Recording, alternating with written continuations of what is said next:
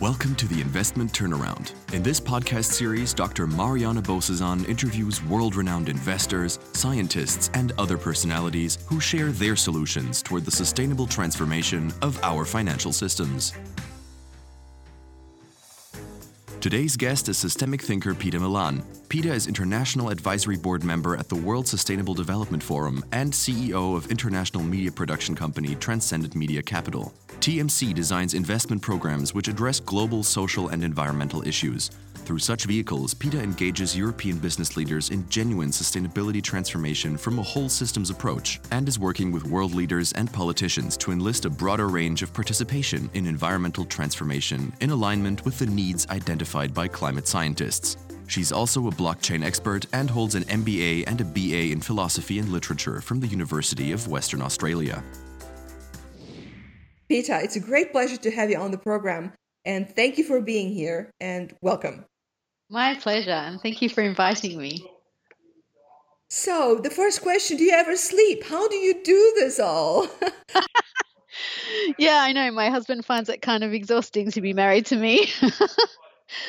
but uh, I have a lot of energy because I think when you connect a sense of, you know, purpose about why you feel you're here on the planet, to what it is that you're doing for work, it doesn't really become a feeling of work. It becomes a feeling of self expression, which can be really energizing. So I renew that way. So have you always been uh, like that? What yeah. what happened in your life? I mean, there is uh, it's either pain or pleasure. Was it pain or pleasure in your life that brought you there, or was it both? Or well, you know, I think um, I was born into an interesting kind of environment. Um, you know, um, it, it, it's it's it's public. You know that I've been interviewed about my story about um, being a survivor of child abuse. So abuse was actually a part of my family narrative for generations, and uh, uh, and it was the the perpetrators in our family were always the women, and um, each generation got less abusive than the, previous generation. Um, but it was there, and and so I was born into this, um, I guess, personality. Uh, you know, and the debate is out about whether you're born particular ways or whether it's, you know, a, a combination of of your environment. Uh, but I was born into this personality where I was always challenging things that didn't feel right to me. Which, uh, you know, when you're young and your parents are grappling with alcoholism and it's uh, you know there's a scary person in the world um, it's easy to shut down but i wasn't one of those kids. I was always the one that was calling out uh, the falsities that i would see you know. So i remember uh, once uh, my mother had quit smoking and then i saw her smoking a cigar out the front of the house and i said oh mum you've started smoking again. And she was like no no no i'm not smoking it's a cigar and so just kind of instead of accepting these things, I would always call it out, and then that would always land me in really big trouble. so, you know, for a while there, between I guess my late teens, I became a bit shut down, trying to be a bit invisible in the world. I didn't really successfully do that, but I suffered a lot in those later years, and then kind of came through it to be you know, in a place where I was really exploring what made sense to me in a world in a world where I didn't really feel ever like I had fit properly.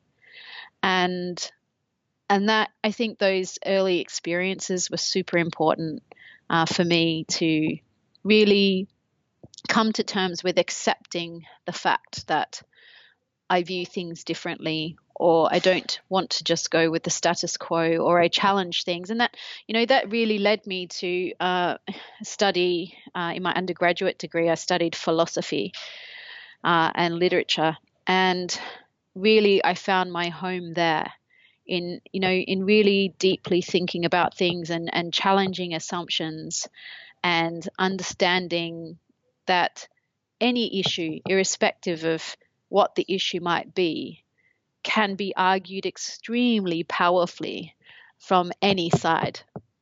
And any side can feel equally as truthful and equally as compelling as the other, depending on how we actually uh, structure uh, those arguments. So I understood, I began to understand more deeply how human beings justify certain things to themselves, or why, perhaps in my mother's mind, in that example, it wasn't really smoking for her because it wasn't the same as it was before.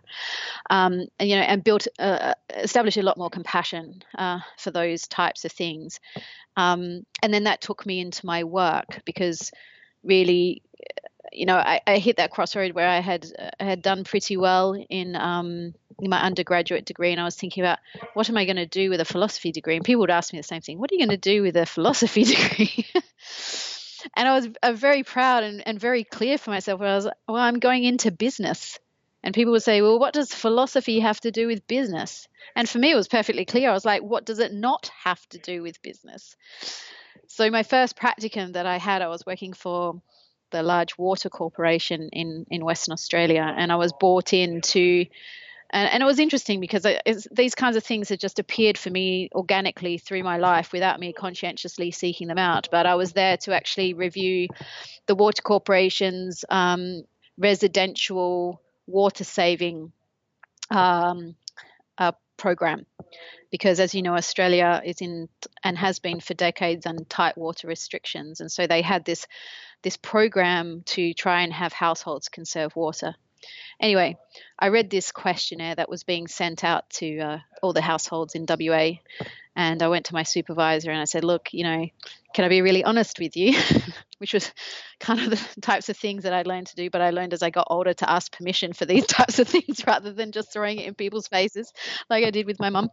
Um, so, and he was like, "Well, yes." I said, "Well," and I don't hope you don't mind, but I'm going to swear because in Australia we swear a lot. And uh, no offense to people who are listening, but uh, you know, I said, look, if I had received this in the mail and I read it, I would have thought to myself, "Fuck you," and thrown it up and put it in the bin.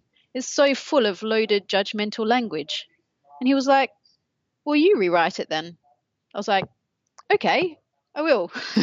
so at the ripe old age of, of, you know, 21 or however old I was, I went and rewrote this thing and then they um, they sent it out and uh, where they were not ordinarily getting a response rate of like 0.2%, they they got a response rate of about if I, I can't remember the exact figure, it's something between like 10 and 12%, which was like a record for them.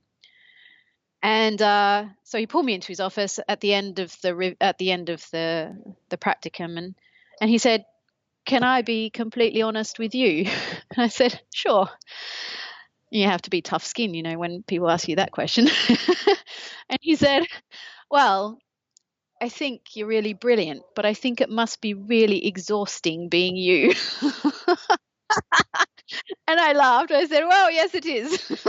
There's not a lot I can do about that."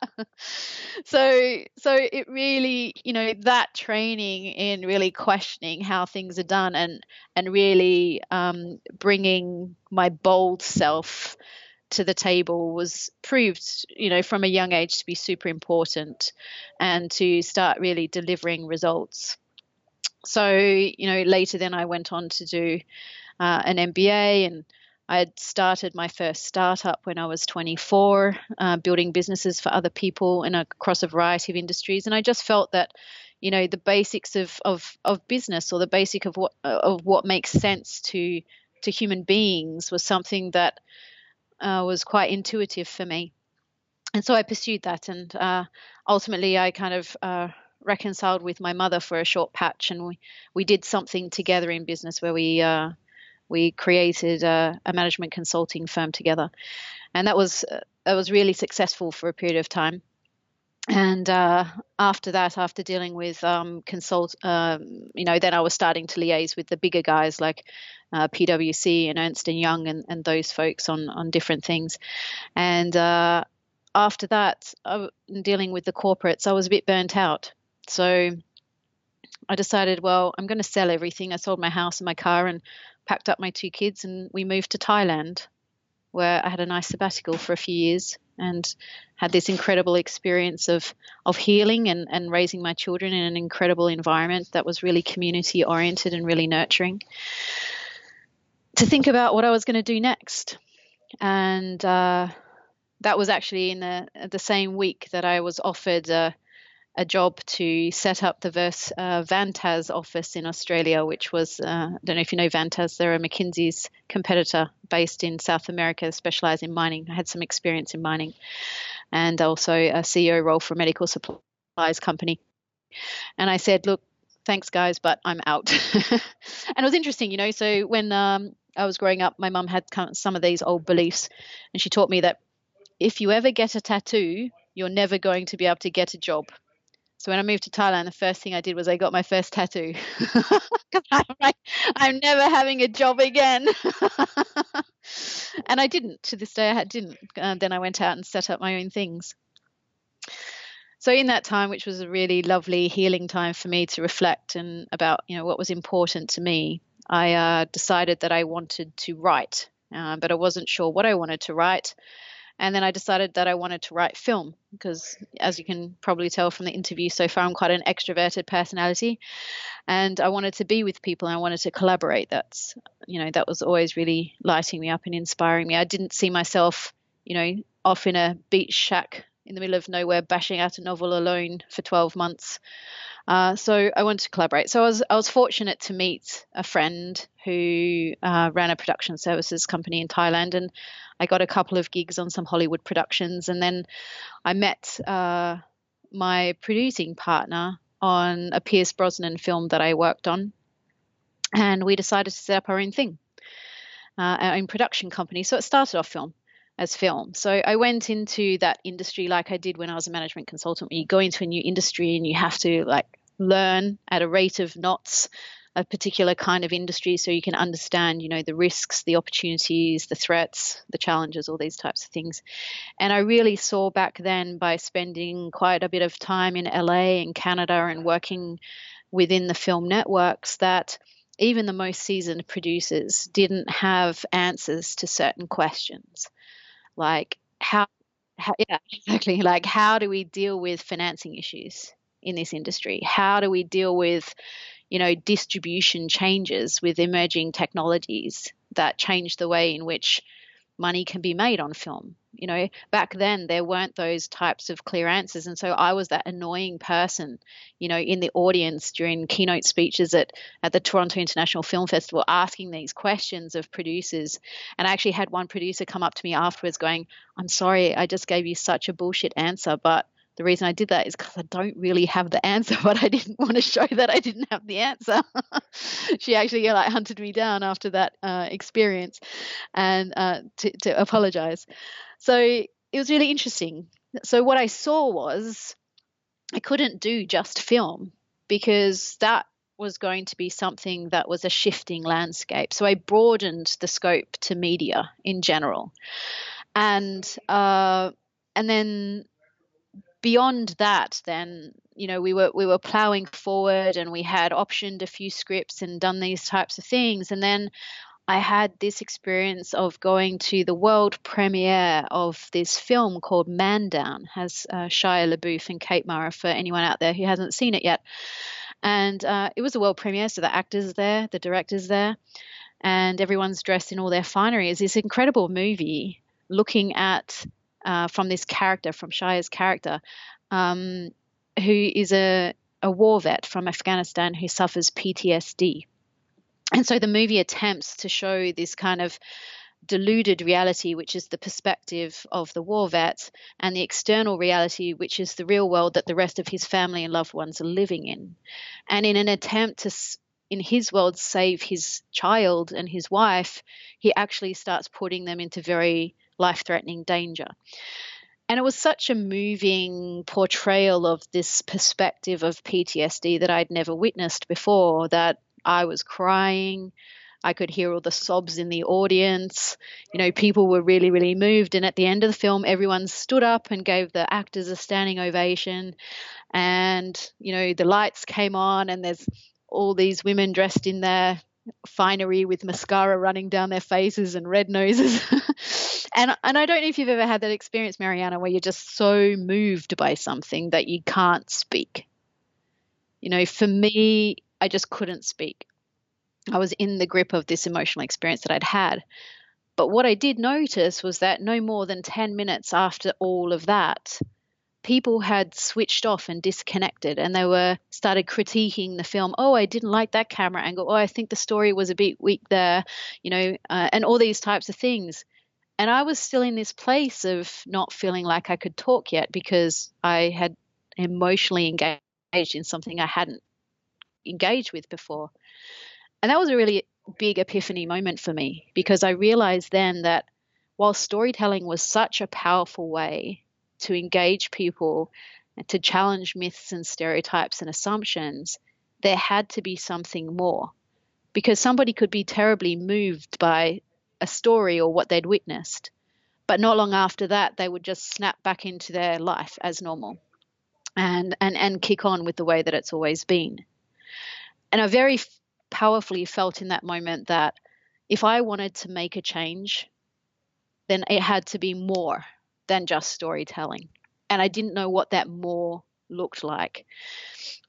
So that led me onto a journey of exploration and uh, ultimately, um, you know, through a series of different events and then and then meeting my new partner who has a background in in AI and robotics and understanding his world more um, I found my way into many leadership groups around the world. So I'm a fellow, uh, associate fellow of the World Academy of Arts and Science, and as you mentioned, I'm on the International Advisory Board for the World Sustainable Development Forum, amongst other things as well. And I started really listening to the experiences of experts across different social and environmental issues. Because um, ultimately that was what I had discovered was important to me because you know through philosophy in my studies in undergraduate i was i was often studying things like psychology social justice um, and uh, these different types of things uh, in philosophy. And i um, so i got to this place where i started to understand the mechanisms more of of power in the world and what enables systems to be created that sometimes feel immovable so there were quite a few things that I saw. Firstly, that with globalization, more and more things had become global in nature, like monetary systems, uh, economic structures, agriculture, trade and development. Um, you know, even issues like sex trafficking uh, is a global phenomena uh, even though it's more prolific in some areas than others, it still exists globally. So there were certain commonalities amongst the human experience that were a human experience. It wasn't specific to a, a, a geography. And uh, yet, we're still trying to govern these things with sovereign law. And that's, you know, creating some conflict, uh, especially around issues like migration, for instance.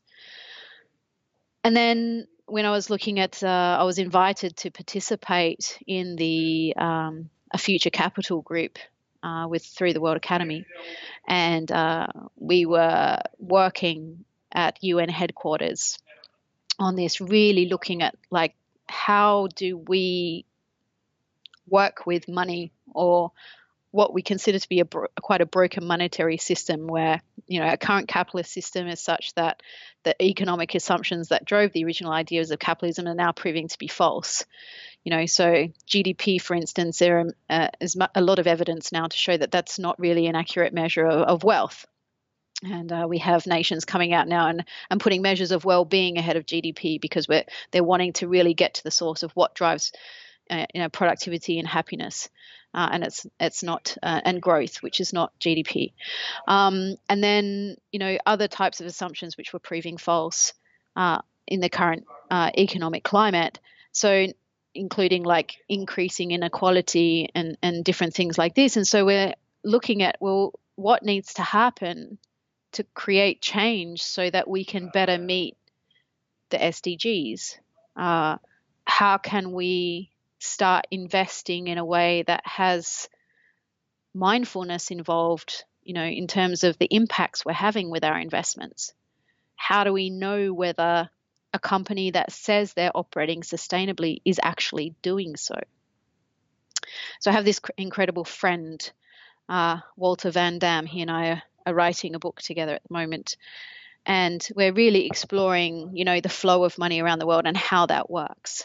And there was this rise of impact investment that emerged uh, quite some years ago.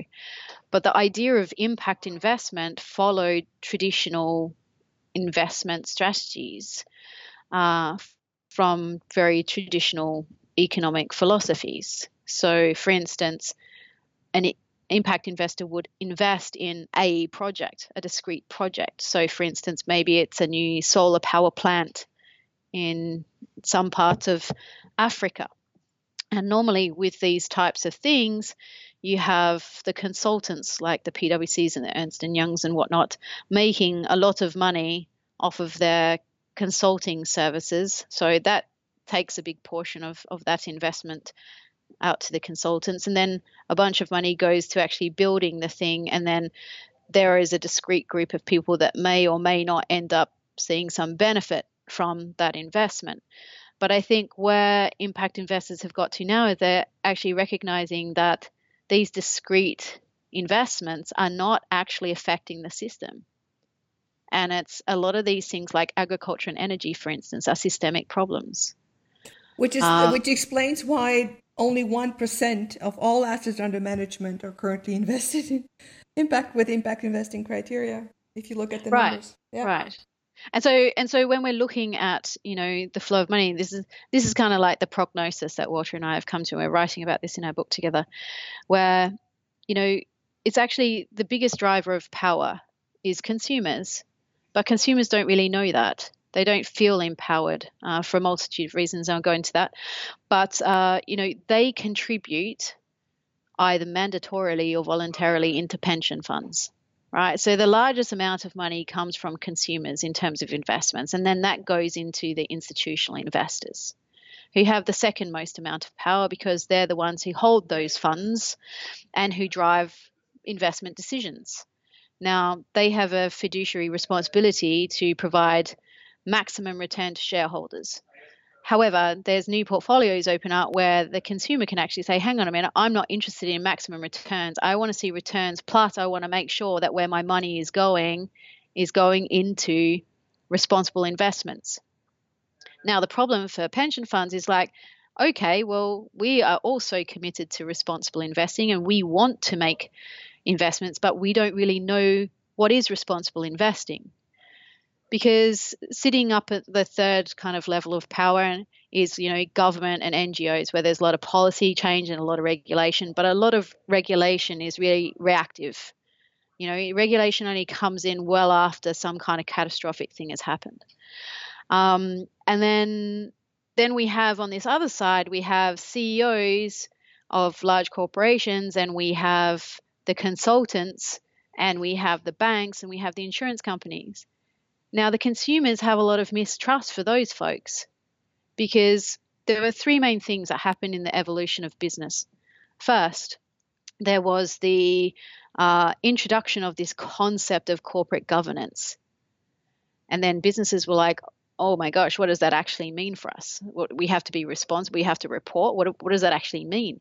And so, in, in an attempt to operationalize corporate governance, uh, a lot of the consultants would come in and say, It's okay, we'll build your corporate governance framework and we'll sell it to you. And that will help you operationalize things. And so then you see, you know, organizations checking the boxes on corporate governance and meeting the regulatory reporting requirements, but you still have HSBC being busted for money laundering. You still have Siemens being busted for um, yeah, uh, bribery charges um, over a billion US dollars. Uh, so there's still a is a disconnect from what the intention of corporate governance actually meant, which was an ethical governing and a sense of responsibility uh, to shareholders, um, to a, a box ticking exercise. Likewise, the next wave was risk management. And everyone's like, oh my gosh, after a few disasters financially, risk management came onto the table. What does this actually mean for us? What does it mean? And then, you know, the consultants step in again and they say, it's okay, we will design some risk management frameworks and we'll sell them to you and we'll put it into a standardized process so you can operationalize it. And then again, it becomes a, a box ticking exercise. where we still have, you know, the 2007 collapse due to, you know, crazy risk taking behavior in organizations. And, you know, you still have, you know, at, even at a grassroots level, when you're looking at occupational health and safety, you have, you know, people ticking the boxes on machinery uh, that should be safe or unsafe or tagged out. And this is a true story. Um, my brother in law, he was a surveyor and he was in the north of Western Australia surveying a cement uh, plant, cement ma- manufacturing plant, and he was on a cherry picker. And the cherry picker collapsed underneath him and threw him, you know, miles in the air, and, and he died. And this piece of machinery had just passed its safety check. And then when they did the investigation, they realized that all the bolts that held the entire piece of equipment together had been burred and were completely broken. And then under his weight, and he was not a big guy, it had just collapsed. And we see these th- types of thing a lot. Um, these types of things a lot. And then the third wave was now ESG risk and corporate social responsibility. And then organizations are the same like, oh my gosh, how do we operationalize this? What does this actually mean for us? What are our responsibilities under these? And then the consultants step in and they do the frameworks. And we still have, you know, companies who hire agents to deal with local issues, whether it be in Myanmar or Nigeria or you know parts of Asia or wherever they're operationalizing, and turning a blind eye to all manner of unsustainable practices, whether it comes to waste management or whether it comes to child labor. Um, and these types of things. And then they're going, oh, but that's not our responsibility because it's the agent's responsibility and they assured us it was okay. And then the agent goes, it's not our responsibility. It was the company, local company's responsibility. They assured us it was all okay. And there's this constant buck passing. So then ESG risk uh, and and um, and corporate social responsibility becomes disconnected from its original intention, you know, to provide better sustainable practices and also a tick boxing uh, box ticking exercise. And we can see the same thing happening now with this move globally towards carbon neutrality. And UN SDGs and others, yeah. Yes, exactly. And we can see all the consultants jumping onto that because that's another revenue stream for them.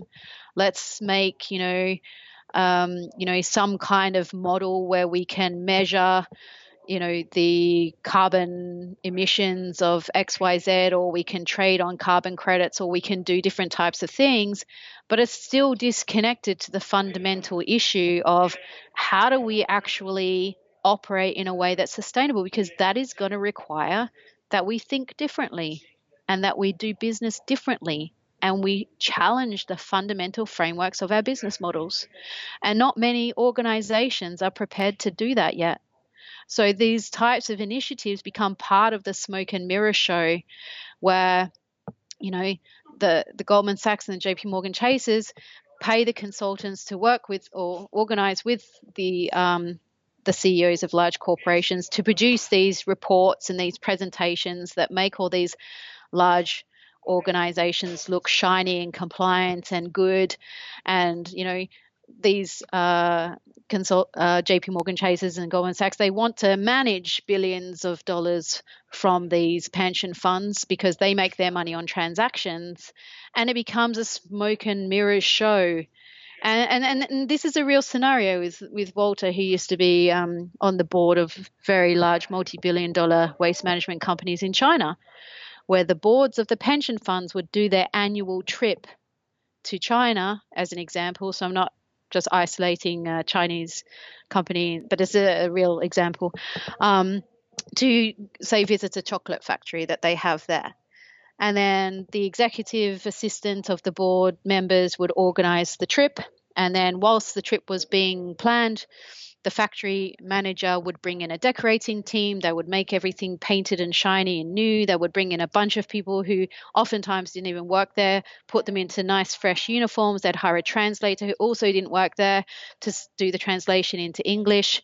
Uh, and then the busload of the board would come and have a look and say to the translator, Oh, what is it like to work here? And she would be like, It's very good, it's very good. Uh, and they would get their chocolate bars and they get the nice tour around the factory and it all looks pretty and wonderful and, and happy. And, you know, even that, if that were true, which it's not, you know, it ignores the fact that there's still children picking cocoa beans in Ecuador. Uh, and so Walter is advising pension funds to actually not show up on the day that's planned, to show up either the day before or the day after, so that they can actually see, you know, what's really going on. Um, so for the pension funds, it's completely frustrating because they can't see really what's considered a sustainable investment. So what chance do consumers have? Um, so, so this is where you know I stepped in with my company and you know my collaborators and partners to say, well, what can we do? What are the key areas here that would actually make a systemic change? Because trying to convince CEOs, whilst the system is set up to only reward maximizing return to shareholders as the only measure of value, is it's never going to work. They're just going to do what needs to be done for the perspective of a marketing attempt uh, to make themselves look great and compliant and look good and sustainable because there's more and more pressure now that if you're not, we're not interested in investing in you. Um, rather than actually challenging the fundamentals of how they're operating. And, that, and that's a problem. So, in the work that I was doing with my colleagues, we developed um, a whole systems change model that is based on four critical areas. So we could take, you know, we're focusing on four high level areas of need. One is youth, one is gender, one is the earth, and one is peace, security, and stability. And within that structure, we have a plethora of issues, whether it be agriculture or climate migration or energy or um, you know youth at risk or education how do we tackle these types of things and the key areas that I found that were missing, uh, and even working with a specialist in, in in whole systems change, is this idea of complexity mapping. So often investors are scared of complexity because it assumes more risk. Uh, but if you understand the complexities and the interrelationships between variables and the interdependencies, you're actually minimizing your risk because you're understanding where things could actually get in the way of your desired outcomes or put at risk um, the you know the returns or the deliverables that you're expecting to have uh, so we don't shy away from from delving into the complexity and sometimes feeling like our brains are going to explode while we're figuring it out. But we put a lot of effort into that stage.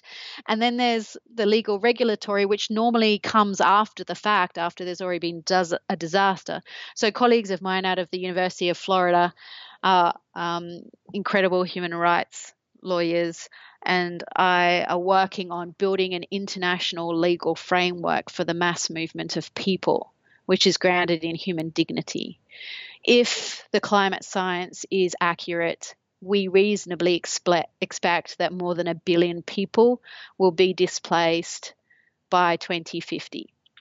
So we don't have any structure from a legal perspective, nor from a practical perspective of how to accommodate and support this movement of people. And this is going to provide some interesting times because mainstream media and politics is politicizing this this sorry this issue um, and making you know building this kind of populist idea of anti-immigrant sentiment yet the economic research will show consistently over time that migration bolsters economy so how do we set ourselves up to prepare for shifts in populations, but also shifts in the flow of money as well. Uh, and none of that work's being done. And in addition to that, you have to include media and technology because the media is the thing that helps shift assumptions and stereotypes and can drive people to action. You know, if you look at the stuff that's happening now around the, the, climate strikes that Greta Thunberg has been driving, um, and other types of issues with the Me Too movement, irrespective of your political view on these things, it is an example of an effective way to mobilize people into action and inspire people and empower people. And people are tired of feeling powerless, that these issues are too big for them. Uh, and we need to give people tools to feel like that they can actually make a difference to the things that are either threatening their stability or future generations that they care about. Um, as well as the particular issues that they care about. You know, whether it's domestic violence, whether it's climate change, whether it's trafficking, whether it's, you know, women in STEM and finance. We need to give people, ordinary people, the tools to to to empower themselves around this. And then there's the technology. And the technology can provide practical tools around how to actually um, drive change in a measurable way. There's a lot of really interesting emerging technologies, uh, such as distributed ledger technology or blockchain. Um, you know, the way the directions that machine learning and natural language processing uh, are moving towards now, and uh, and IoT. I mean, there's still things that we don't have answers to yet. There's you know increasing challenges around privacy and security, um, but that's part of the evolution of technology, and uh, and and so all of these things coming together if we can identify pressure points within a certain system and implement a, a program of change that we can then start to see, see shifts in whole systems that's what transcendent capital is working towards uh, in partnership with, uh, I, I also am a co founder of a, a, technology company called JD Lai Technologies, where we are focusing on those emerging tech opportunities uh, with large corporations, but also in terms of product design. What can we design what can we build that is disruptive, not from a commercial perspective necessarily, but from the perspective of a social or environmental issue that if we were able to develop this thing, it could really make a difference. But fundamentally, we need to move our thinking away from this siloed perspective of individual projects or individual in separate investments. We need to look at how things can work together, proper design thinking, you know, to actually shift uh, issues into a direction where we start resolving some of the fundamental inequalities or risks or threats that we currently face in the world today. Brilliant. Thank you so much for, for this tour de force explaining to us what um, the core of your model is. And I, I could not agree more with you. And uh, so I'm looking forward to working with you together with uh, WAS, uh, the World Academy of Art and Science, and others on influencing the decision makers to um, provide the proper infrastructure, uh, regulations, and uh, taxonomy, and benchmarks, and disclosures, and so on that belong to uh, the implementation. So and and I'm I'm actually thrilled to uh, to see the advances that are currently being made at the European Commission level, uh, alongside the uh, financing sustainable growth and others, and uh, climate and so on. And I totally agree with you that um, we need to move away from silo thinking uh, and uh, open up to more complex thinking, which of course is very difficult for most people. me included, but uh, there is no other way around. And um, so, providing using models and advanced thinking like yours is going to help move in this direction. Nevertheless, having said that, um, our listeners are family offices, uh, high net worth individuals, investors who seek a means to uh, run, to work with their capital today and have an impact. Right. Uh, while the systems take time to transform. Mm-hmm. And uh, we only have, if we believe that what science uh, scientists tell us about, you know, eight years to have an impact. So, what can, at the bottom of the investment pyramid, what can investors do right now? What advice would you make given your framework and the four pillars of your framework, mm. you know, in um, investing today. Let's say I, yeah, I have uh, you know, today I looked at um, a company that we're uh, we have incubated. It's from the uh, medicine environment. It's it's uh, stem cells, and uh, so we're looking for partners who want to join forces. How would you? What measurement criteria, or how would you encourage? What would you say? People who are interested, who who are interested in avoiding uh, replacing their knees or um, you know other joints when looking at or analyzing an investment like this? Well, I, I think that uh, anything needs to be assessed in terms of its context.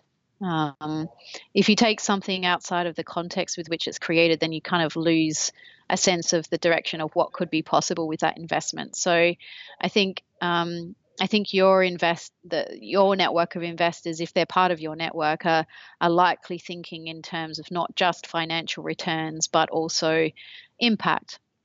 Um, and I think that um, right, and so ultimately, I think we still need to ask investors to move away from siloed thinking, from just thinking of one investment at a time. I think that the way in which to analyze their portfolio investments should be looking at it from a systems perspective because when I was talking about the systems perspective, it doesn't mean that there's this like long run period where you don't see returns for like 20 years because it's a whole systems change. No, that portfolio can be made up of individual investments that target certain critical areas within a system that will deliver good solid returns in you know the short to medium term uh, whilst doing that in collaboration with a series of other investments that are also delivering returns in the short to medium term but together collectively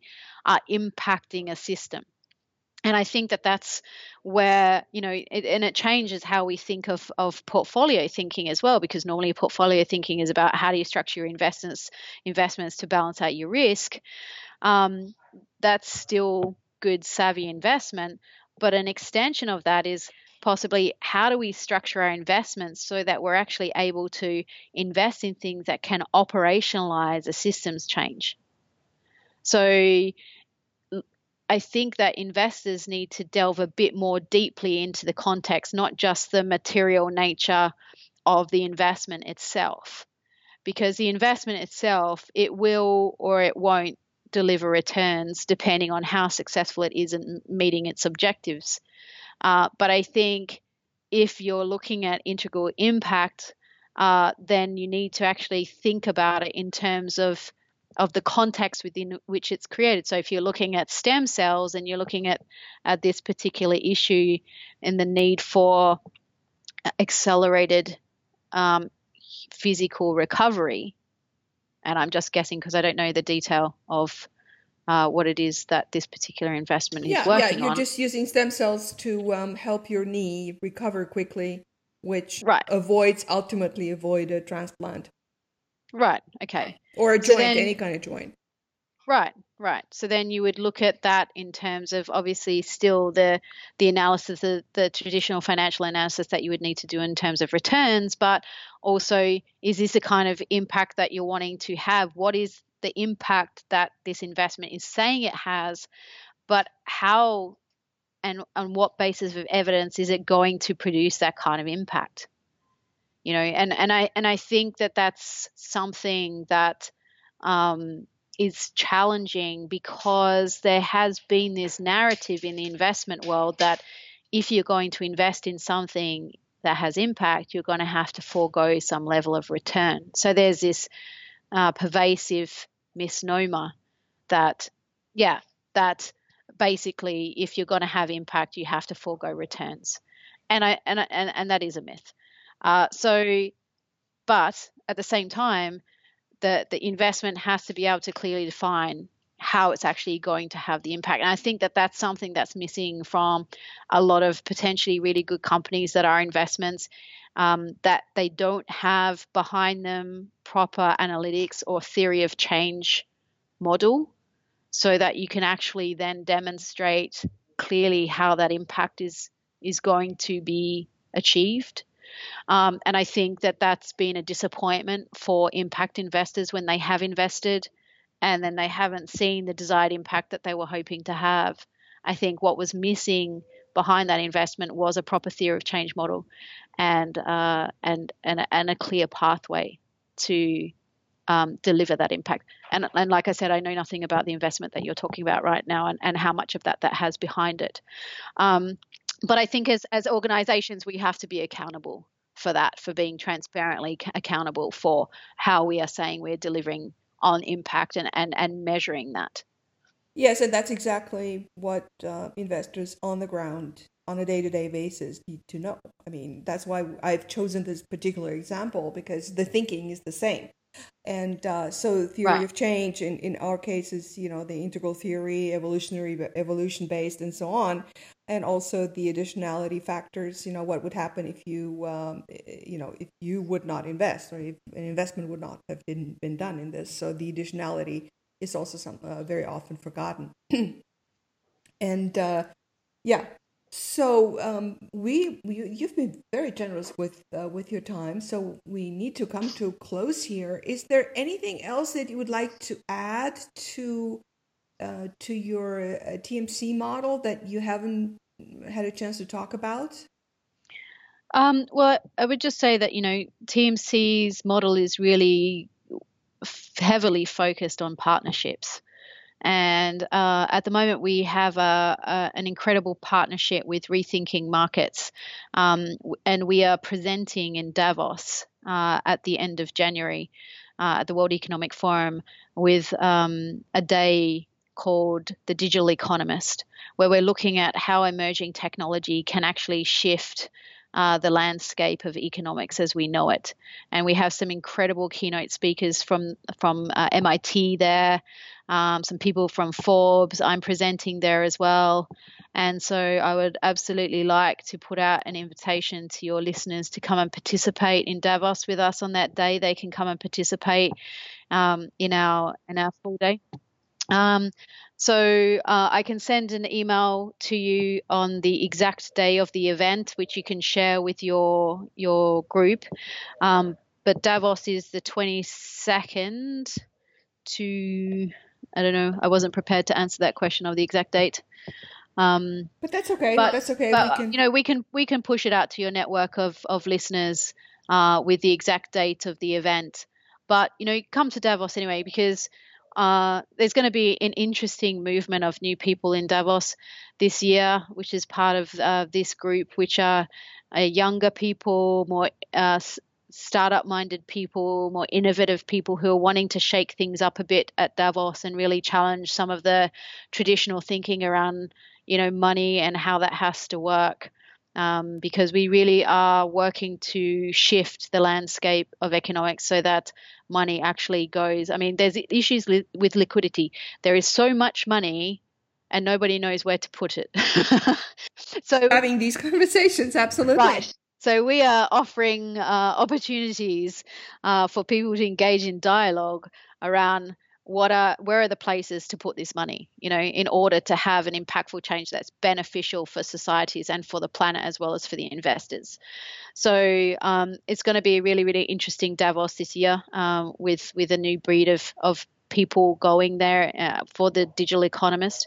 So i'll send you the details mariana and you can share that with your listeners and with your um, your your your partners and collaborators and we'll see who who would love to show up at that event Please do. So, where can people go and get more information about your model if they want to uh, read more about it?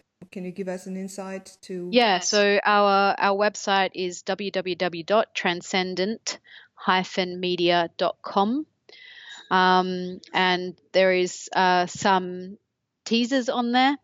Um, and there'll be a lot more information coming soon as I'm actually having somebody working on updating uh, all of the projects that we're working on that's in progress at the moment. So there'll be lots of new uh, opportunities for people to see um, different types of initiatives that are working from this whole systems change perspective and and opportunities for them to get involved if they want to at a partnership level or an investment level or whatever speaks to them. We're always open to collaboration. Great. What is your? Do you have a Twitter feed? I do. it's Transcendent MC. Okay. So, how do you want to be remembered? How do I want to be remembered? I would like to be remembered as the crazy pink haired lady who really spent her life shaking things up in order for you know a more powerful sense of you know human basic needs being met. Brilliant. Godspeed on that. For me Thank that's you. really what things are about. Yeah. Wonderful. Thank you so much I mean if our, if our basic needs aren't met right we can't create powerfully. So so let's start there. I couldn't agree more. Thank you so much for your time uh, for the podcast, and uh, we'll see you around. Okay, thank you so much, Mary. It was lovely to speak to you again. For more on Peta Milan, visit transcendent media.com and follow her on Twitter at transcendentmc. For more on Dr. Bozesan and the investment turnaround, visit investment turnaround.com.